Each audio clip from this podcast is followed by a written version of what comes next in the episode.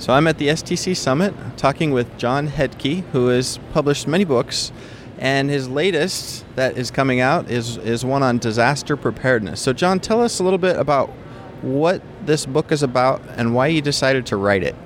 Um, this is the Complete Idiot's Guide to Disaster Preparedness uh, with Dr. Maurice Ramirez, and uh, it is kind of a basic guide to what you need to do to prepare for disaster. And in fact, most people, including me, when I thought about this at first, most people tend to think, um, oh, I need to prepare for a fire, or I need to pre- prepare for a flood, or a hurricane, or a tornado, or something like that, and I have to make all of these separate preparations. And what I learned from Maurice is that, in fact, all disasters are the same.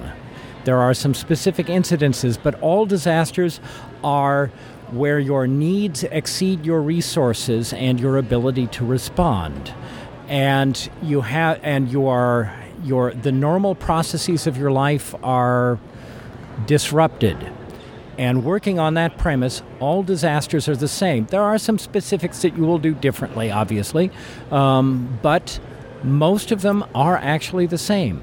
Why I wrote it? Money. so, but but um, that that's really interesting premise actually. So you're saying that like disasters on the scale of FEMA uh, can actually compare to disasters in your personal life. Tell me, is there anything in your personal life that was a disaster that maybe got you interested in this topic?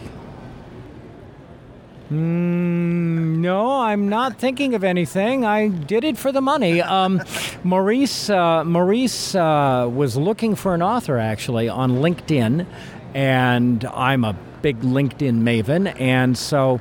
I happened to see this that he says, you know, is anybody an author? I'd like to co write a book on disaster preparedness. And I was sick to death of writing books about computer stuff, and this sounded very interesting. And so I I got hold of him, sent him my bona fides, and he seemed to like me.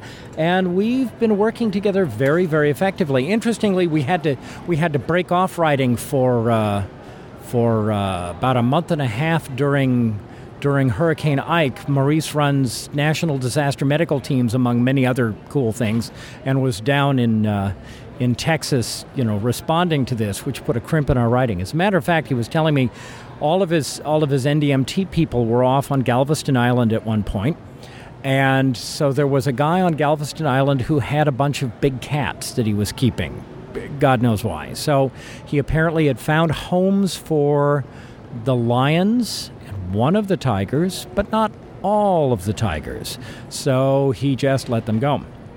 And so the NDMT guys are down there in tents and they're hearing every so often, off in the distance at night, these kind of growly noises of tigers hunting. And they didn't know what to make of this. And about three days later, they caught one tiger, and about four days after that, they caught the other. And you know, these guys were really well fed. They, they found all the dogs and horses they wanted. Maurice was livid.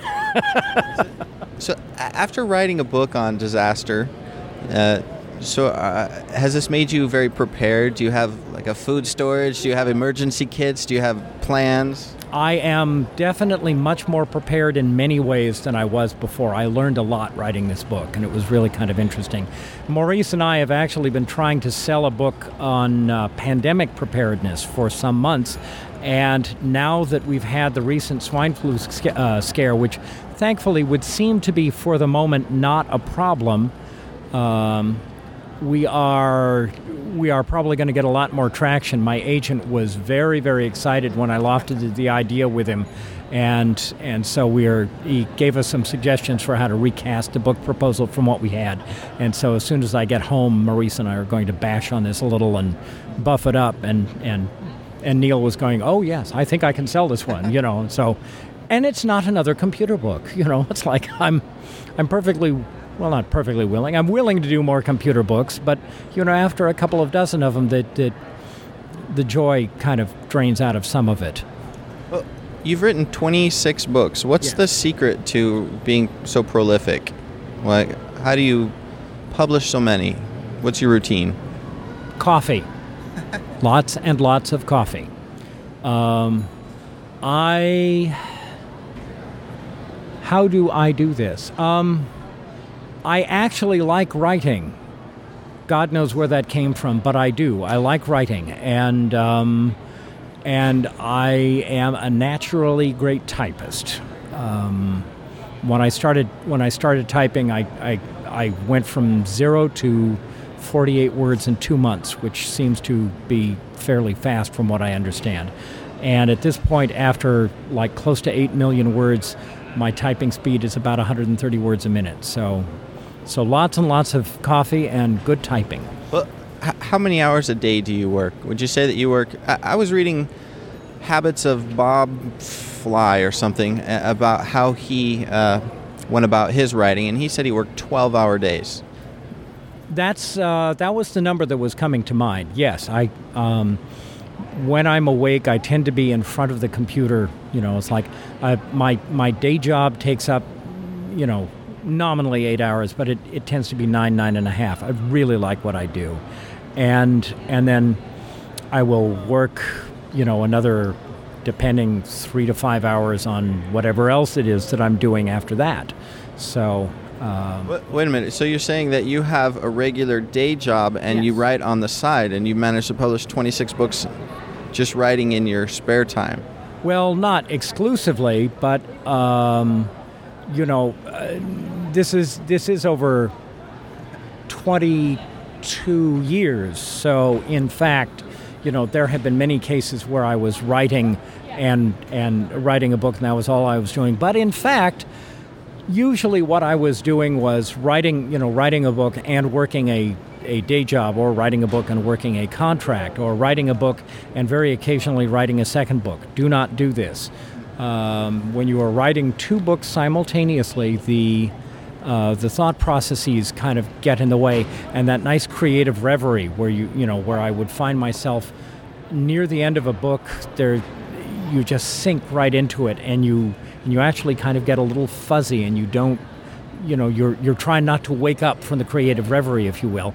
And uh, and when you have two books simultaneously they keep pulling each other off. And so you can't do it. It's frustrating. So besides focus uh, and this is probably my last question here for you what advice would you give to writers who want to publish? Um, publishing, getting published, you know, ignoring the idea of, of content and, and like that. Um, getting published in nonfiction is not terrifically difficult. And in fact, you don't even need to have as much as an idea. You don't have to say, oh, I'd like to write a book, but I have no idea what I'm going to write about. If you can write, if you have the skill to write, um, you can actually take it from there and you can go to publishers and say, hi, I'm a writer and I have all of these good writing samples, but I and and these broad skills. But I don't know what I want to write about or, or what you might be looking for. And then the next phrase out of your mouth should be Do you have any books that are looking for authors? And the acquisitions editor, that being whom you should be talking to, may very well say, "Why, yes, we have a book on on on on the Squid Lips 9000, and we need an author who can write about this. Do you know the Squid Lips 9000?" And you can say yes or no as the mood takes you, and and then lo and behold, you may have a book. I got my first book that way. I was pitching a book uh, in 1987 on using computer bulletin boards and uh, I could not find a publisher for that at the time. But Osborne McGraw Hill said, Well, we like your proposal. We don't think it'll sell, uh, so we don't want to do that, but we like the cut of your jib. So why don't you stick around and write this other book for us? And they gave me a book on uh, on on Microsoft Word 4.0 for DOS, the Microsoft Word Power User's Guide, and lo and behold, a brilliant career was born. John, if people want to find out more about you and the books you published, do you have a website that you can direct them to? I do. It would be www.hedtke, H E D for David, T for Thomas, K E dot com, and check for the. There's a bibliography on uh, on one of the wings, and I don't quite remember where, but it's an easy website to navigate. All right. Thanks for talking with me.